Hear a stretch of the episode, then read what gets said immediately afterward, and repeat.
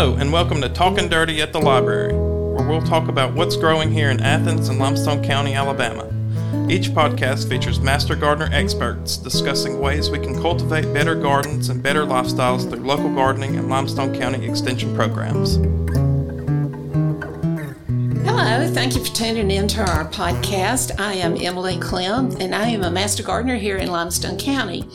On second Tuesdays during the school year from September to May, we have programs here at the library at 11 o'clock and it's called Getting Dirty at the Library.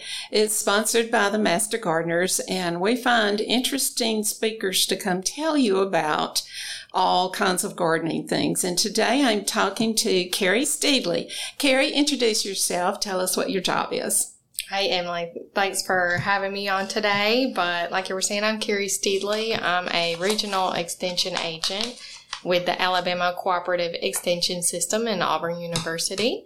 I'm on our Forestry, Wildlife, and Natural Resources team and work up here in Northwest Alabama and assist landowners with different questions they have and, you know, assist with educational programs for the public or for groups, anything from land management to the program that we had at the library a few weeks ago on native fruits and native nuts and how you can incorporate those into your landscape. So, yeah, it's a good time, and, and I'm mm-hmm. happy to be here. Thank you. At the uh, at the program, I was surprised to learn how many of your plants that you talked about that produced food that we could eat. How many of those already had in my garden. Now, I'm a native plant buff. I just um, have filled my yard up. I've dug up all kinds of old hollies and that kind of thing and filled my yard up with native plants. And so the first thing I thought of was my blueberry plants. And that was, of course, maybe the most frequent plant that bears edible fruit in yeah. in most people's yards. Yeah, a common plant, a really easy to find at nursery plants. You can find all kind of varieties that would work for the soil that you have, the sunlight that you have. So that's a really good one if you're, you know, getting into having some native fruits in your landscape. Blueberries are a great option. They're many different kinds and kind of tastes you can explore and a lot of good reasons to have them. You know, not just for you know your personal consumption, but also wildlife, and that goes for almost all of our native fruit or nut bearing plants is that they're also really great for wildlife as well. I've heard the philosophy is plant enough for both you and the birds. That's a good idea. That's yeah, a good idea because yeah. if you just have, you know, that one plant with its shiny, ripe berries, you know, you're going to be fighting the birds and the squirrels and everything else for it. So that that's definitely something to remember. And am I right with blueberries? You need to plant three varieties. I'd say not necessarily, not three uh, varieties. You just kind of find what you would like okay. and make sure you've got enough for that pollination as well. Mm-hmm.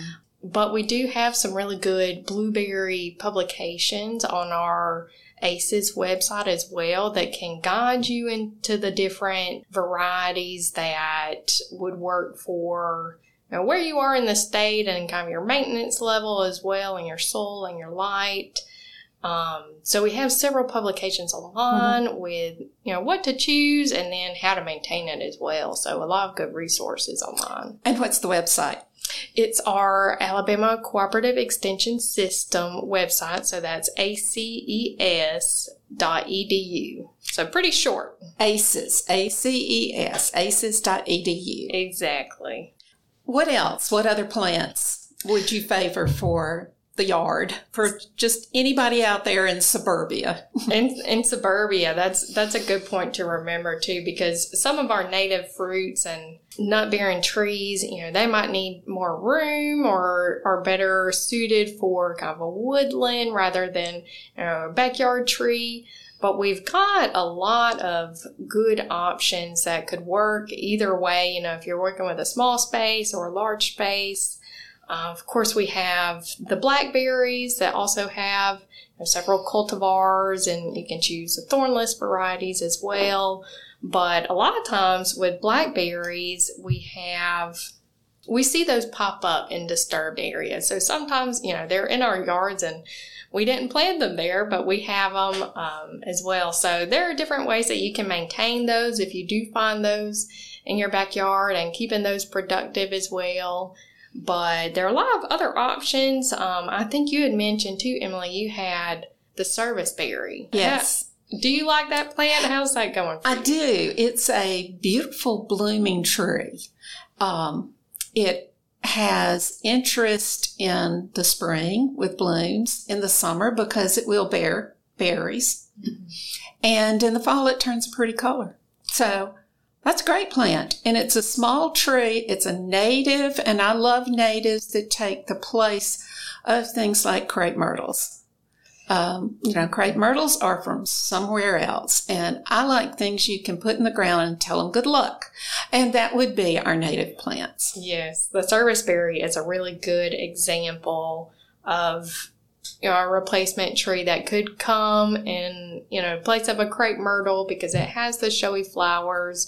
It gets that kind of similar height to it. Mm-hmm, mm-hmm. Um, and it's also that multi-stemmed trunk as well. Mm-hmm. So that's a really good option as, you know, different things to see throughout the year from the showy flowers in the spring, berries in the summer, and then that nice fall color as well. So we love a service berry. Yes. Uh, that's a really good option. Another thing that I think is just a beautiful plant is basically a ditch plant, but it's an elderberry. And, and you've seen these, everybody's seen these, but maybe not known what they are because they look a lot like, say, Queen Anne's lace, but they're bigger and they have beautiful flowers on them. Mine are flowering now. And then they will have the elderberries that, yes, you can pick. You can make the syrup or whatever you want to do, elderberry jam or whatever, or you can let the bluebirds have it. And believe me, they'll take it. But I love my elderberries. And you probably don't want one. If you plant one, you're going to end up with a grove. But that's okay. Uh-huh. So elderberry, yeah, that's another really good one, and I feel like it's one that has gotten a lot of attention in the mm-hmm. past few years. You're seeing a lot more elderberry products on the shelves because of you know, that medicinal property that you know people associate with it. So the berries, yeah, they're great for a lot of uses, the jams, the syrups. Um, it does form like thickets, like you were saying. So sometimes, if you want to put that in your landscape, it might be better to put it along the edges because it mm-hmm. does kind of mm-hmm. get that unkempt appearance, but it does have the showy flowers, so it's it's a nice addition to the landscape for a lot of reasons too, mm-hmm. and really helps a lot of our pollinators as well. Yes, yes. My trees, they are, um, and they're small trees. I think you could almost call them a shrub instead of a tree, mm-hmm. but it will be a buzz with pollinators. Oh, yeah. And I say when something's got all those buzzy bees on it, it's like the difference in a movie and a picture because it's so active. Everything buzzing around the flowers. It's just so interesting. And the other thing, a lot of people are scared of wasps and bees. Nobody wants to be mm-hmm. stung. Mm-hmm. But remember when they're feeding, they are not interested in you. They are busy feeding and you can stand there and watch them. No, you don't want to swat at them. you don't want to call attention to yourself. Mm-hmm. But they're a beautiful wasp. Um, I have one that comes to mind that are um, shiny navy with what I think of as a white racing stripe. Mm-hmm. They're, they're pretty.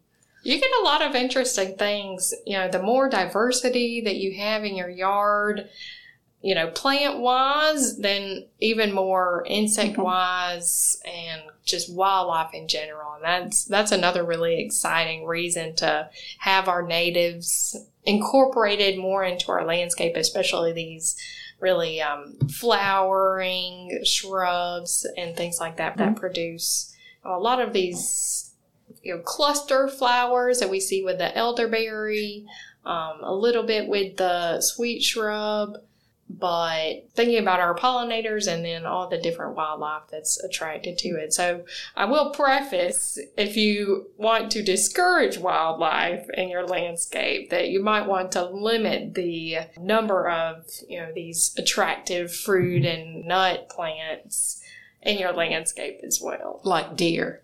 Like deer, and there are some things that are a little bit deer resistant if you've got um, thorns, like with the blackberries. And they say that the sweet shrub is, is mildly deer resistant as well. Mm-hmm. Um, maybe even things like the honey locust and, and that being mm-hmm. a little deer resistant with those thorns. Even though you can get the thornless variety, of course, but but just thinking about what what might bring them in and what might keep them out. So that's something to remember. Mm-hmm.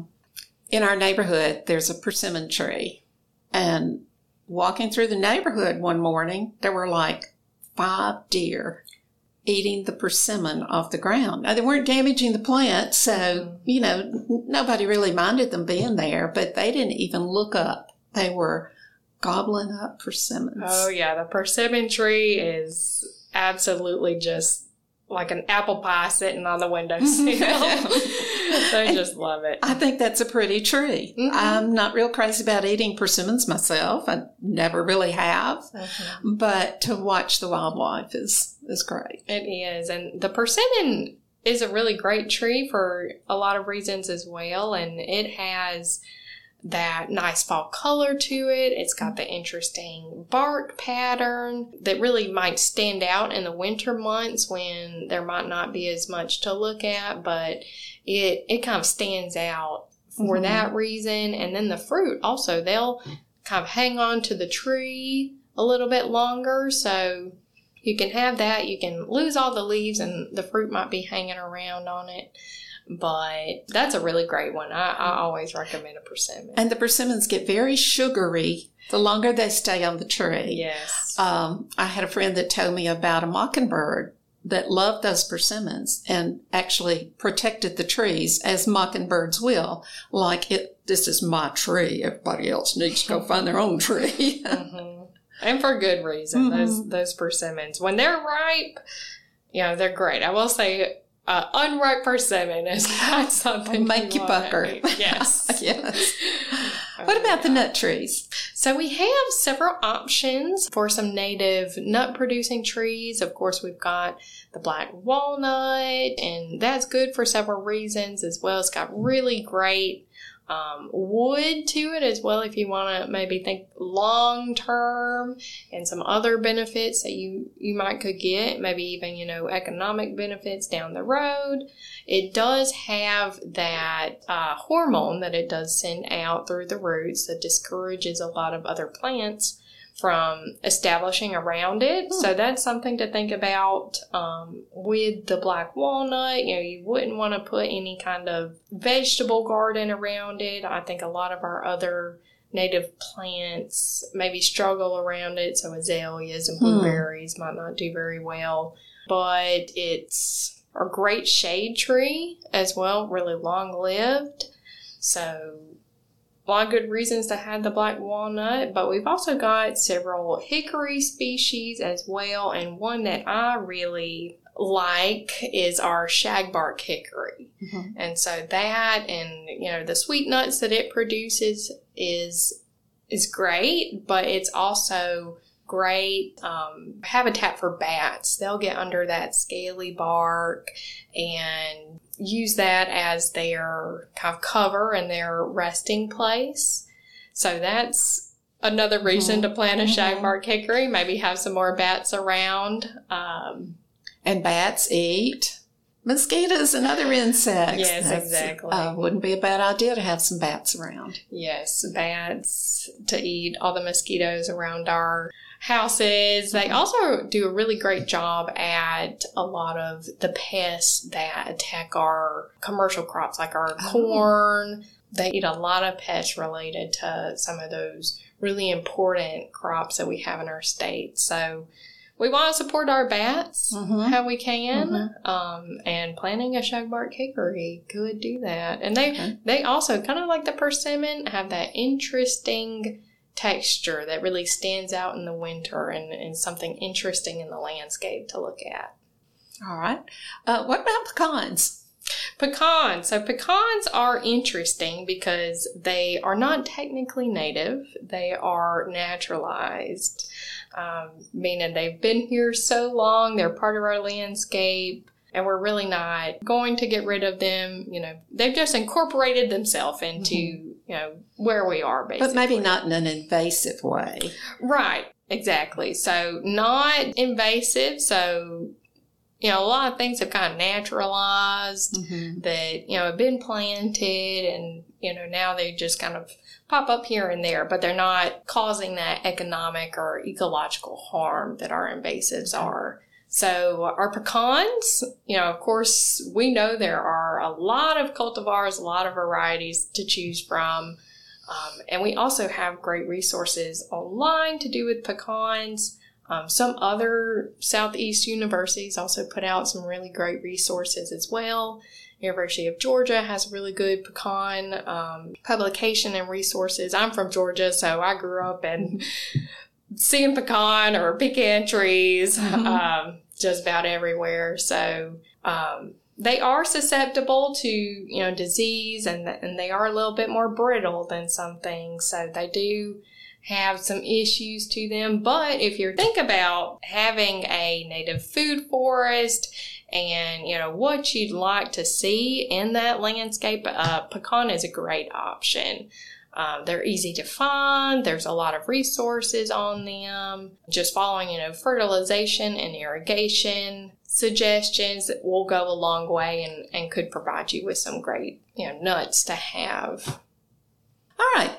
Another tree that I have heard a lot about is the pawpaw tree. And I've heard pawpaws are fantastic fruits. My son tasted one and he said it was like custard. It was delicious. Mm-hmm. I've also heard that. I have unfortunately not had one either. I mm-hmm. am on the lookout. So if anyone knows where to get one, let us know. But yeah, they say that it has that custard like flavor and texture. You can make it into ice cream. You can do a lot with it. But like we mentioned before, you're going to fight the other wildlife mm-hmm. for it. Mm-hmm. Um, but it is our largest fruit native mm-hmm. to North America, which is exciting. And it can grow on a variety of sites, but one of the most interesting thing to me about the pawpaw plant is that its flower puts off kind of a smelly odor instead of, you know, a nice sweet odor like, you know, some of our other flowers. And this is because it's pollinated instead by flies. So instead of you know, bees or wasps or things like that, it attracts flies and things like maybe beetles that are attracted to mm-hmm. more of that you know, not so sweet smelling odor. Mm-hmm. So that's a really neat fact to me about the pawpaw plant. So if you see that, see it flowering, get a sniff of that okay. on that flower. Uh-huh. See, see what it smells like to you. I actually have two that I planted, but it's just their second season. So I don't know how long I'm going to have to wait before these two decide to actually produce pawpaw, but we'll see. Yeah, and like a lot of our trees too that are adaptable to you know, different levels of sunlight that can do well in partial shade or full sun. You know, we're going to get that faster establishment and faster production in that full sunlight. So that could, you know, have something to do with it if, you know, maybe they're in a little bit of shade. But yeah, just be patient with it and mm-hmm. patience is part of growing plants, yes. right? Especially trees, they yes. say. Uh, the best time to plant a tree was 20 years ago. Yes. The next best time is today. Mm-hmm. And that's something to remember too with our native food forests. If you really want to incorporate, you know, a lot of edible things into your landscape, is kind of balancing things that are you know, slow to produce versus mm-hmm. things that are a little bit quicker. So our elderberry might be a little pretty bit quick. Pretty quick. Pretty quick blueberries, um, not so long by our persimmon. And of mm-hmm. course, our you know, nut bearing trees are going to take a while. So, kind of finding that balance. So, make sure you know you get the benefits out of it, you know, pretty soon. But then later on down the line, you've got that coming as well. Right. We all like immediate gratification, which is the farmer's market. but you find what you like and you plan it and you wait on it, and then it's most satisfying to eat something that was grown in your backyard. Exactly. I agree. I agree. Um, just to give you a couple more references that are about native plants, Bringing Nature Home by Douglas Tallamy. It's here in our local library, and it's all about the philosophy of native plants. They're easier to grow. They are more likely to survive. For instance, um, a lot of our Asian azaleas were hurt by the freeze Oh. In December. My native azaleas are fine. And the other thing is just taking care of what we have, taking care of our resources. If our yard is packed with native plants, then you set up an ecology that is self sustaining. Mm-hmm. So it's a um, bringing nature home. It's a great read. Uh, it's here in our library. Has lots of pictures and lots of references. Okay, the other one I like is Native Plants of the Southeast: A Comprehensive Guide to the Best 460 Species for the Garden. It's by Larry Mellichamp. I think he's from the Carolinas, but it's packed full of information about all kinds of native plants and uh, he has a star system. He gives the plants one, two, three, or four stars. And he'll tell you, you may not, this may be a be careful what you wish for because some plants get so weedy and you end up having to pull them up more than enjoy them. Um, so I really like his book, 460 Species. 460 species is a lot to choose from, and surely you can find something you like there. Um, what about availability? Availability, that's a good point.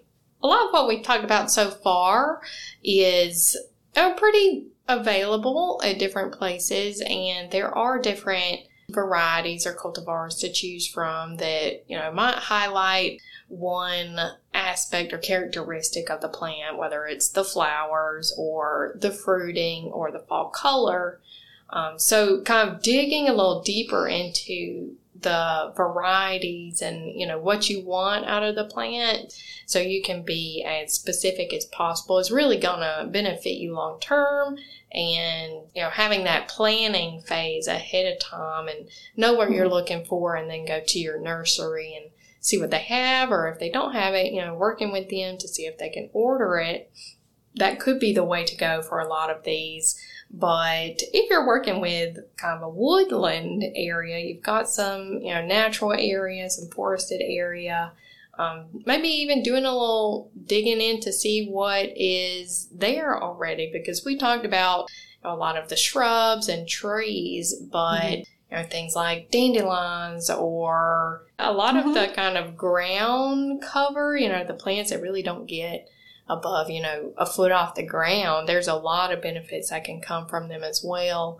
So thinking about kind of foraging resources and how to maybe incorporate some of those plants as well. And I'm sure there are a lot of great resources on you know different mushrooms and different kind of Oh, we didn't even start on that. That is a whole other topic, isn't it? it is. Mhm. It is. Um, but there are a lot of good resources out there. I know one for native plants online is Izel, I Z E L, Izel Plants. I think it's dot .org. Anyway, remember I Z E L and you can Google it. But it's a clearinghouse for native plants and it will connect you with nurseries in mm-hmm. other places, quite a few of them in the Midwest where they're doing prairie reclamation. But they have a lot of things that are a little hard to get and you can order them. I've had good good luck ordering from some of those places and, and other nurseries that will send things to you. Good. Good luck with those. So, as a master gardener, then, Mhm. are there things that are available at the plant sale y'all have every year? At, at the greenhouse here in Limestone County, it's in Athens. It's behind uh, what is now the middle school, used to be the high school. That's where our greenhouse is. You will find some things there, and it's worth checking, certainly.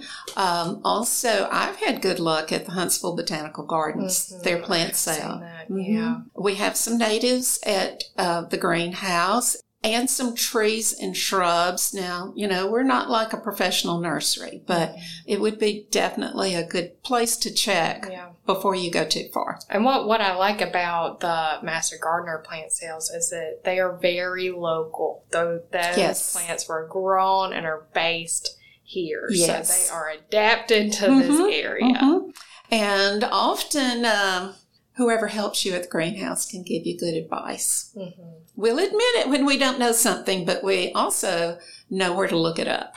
So, That's the most important. You know, Uh-huh. know the resources and and are able to help that way as well. right.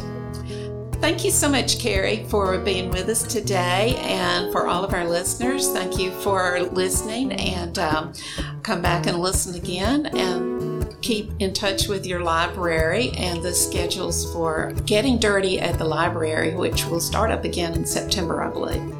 All right. Thank you and have a good day. Thanks for having me. You've been listening to Talking Dirty at the Library, a podcast produced by the Athens Limestone County Public Library in cooperation with the Limestone County Extension Office and Master Gardener Program.